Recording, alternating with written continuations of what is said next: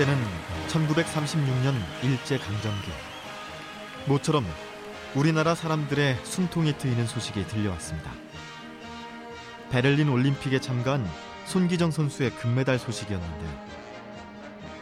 하지만 이 역사적인 일로 당시 신문사에서 근무하던 소설가 현진건은 직장을 잃게 됩니다. 그가 손기정 선수의 가슴팍에 있던 일장기를 지운 뒤 신문을 발행했기 때문이었죠. 결국 이 사건으로 옥살이까지 해야 했던 소설가 현진건. 일본에게 굽힐 수 없다는 자신의 소신을 지키기 위해서였습니다. 그래서 친일 문학으로 노선을 바꾸던 일부 작가들과는 달리 끝까지 일본에 저항하며 일본인과는 말도 섞지 않았다는 이야기도 있는데요. 그의 소설은 일제 강점기 때 우리 국민의 삶을 사실적으로 그리고 있는데요. 동척의 소작류를 물고 나서 또 중간 소작인에게 긁히고 보니 실작인의 손에는 소출의 사말도 떨어지지 않았다. 그 후로 죽겠다, 못 살겠다 하는 소리는 중이 연불하듯 그들의 입길에서 오르내리게 되었다. 나는 그 눈물 가운데 음산하고 비참한 조선의 얼굴을 똑똑히 본 듯 싶었다. 벼썸이나 나는 전토는 신장로가 되고요. 말말이나 하는 친구는 감옥수로 가고요. 담뱃대나 떠는 노인은 공동묘지 가고요. 인물이나 좋은 계집은 유각으로 가고요.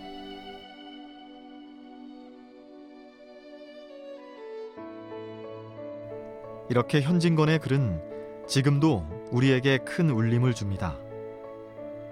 그러나 현재 그의 발자취는 찾기 어려운데요. 그나마 부암동에 가서야 그의 집터를 확인할 수 있죠. 20여 년 전 사라진 현진건의 집터에는 표지석만 덩그러니 남아 온몸으로 현진건의 흔적을 증명하고 있습니다.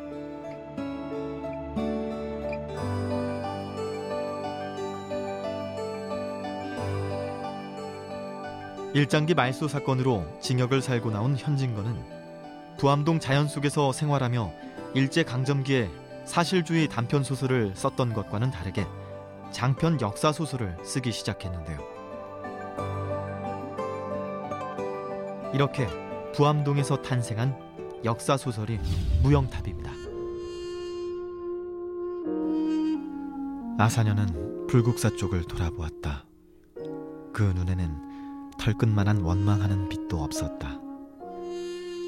맑고 부드럽게, 부드럽게 약간 슬픔을 머금은 양이 마치 보살님의 자비에 가득 찬 눈동자와 같았다.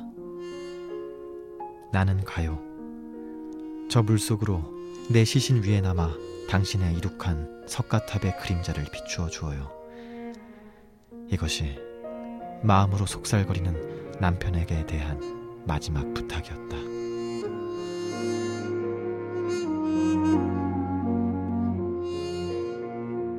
무영탑은 아사달이 석가탑을 완성하길 기다리다 결국 그림자 연못에 몸을 던져 죽은 아사녀의 슬픈 운명을 다룬 이야기인데요.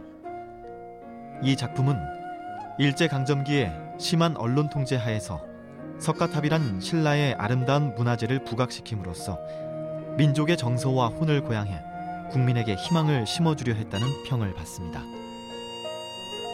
1943년 극심한 가난에 시달리던 현진건은 부암동을 떠나 제기동에 새롭게 자리를 잡습니다. 하지만 그해 43세의 이른 나이에 애타게 바라던 조국의 독립을 보지 못한 채 지병인 결핵으로 세상을 떠나버립니다. 유언에 따라 화장을 해 서울 변두리에 묻었으나 도시개발로 현재 묘가 사라진 상태인데요. 제기동에서 그의 마지막 발자취를 찾아보려 했지만 안타깝게도 부암동과 달리 정확한 흔적을 찾을 수는 없었습니다. 어쩐지 독립운동가 후손이 처한 현실과 닮은 모습이 씁쓸하게 느껴집니다.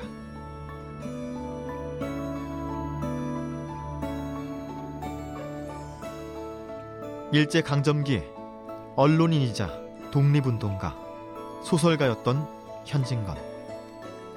하지만 오늘날 그의 삶과 문학을 기릴 곳이 하나 없는 현실 앞에 부끄러움은 우리의 몫입니다.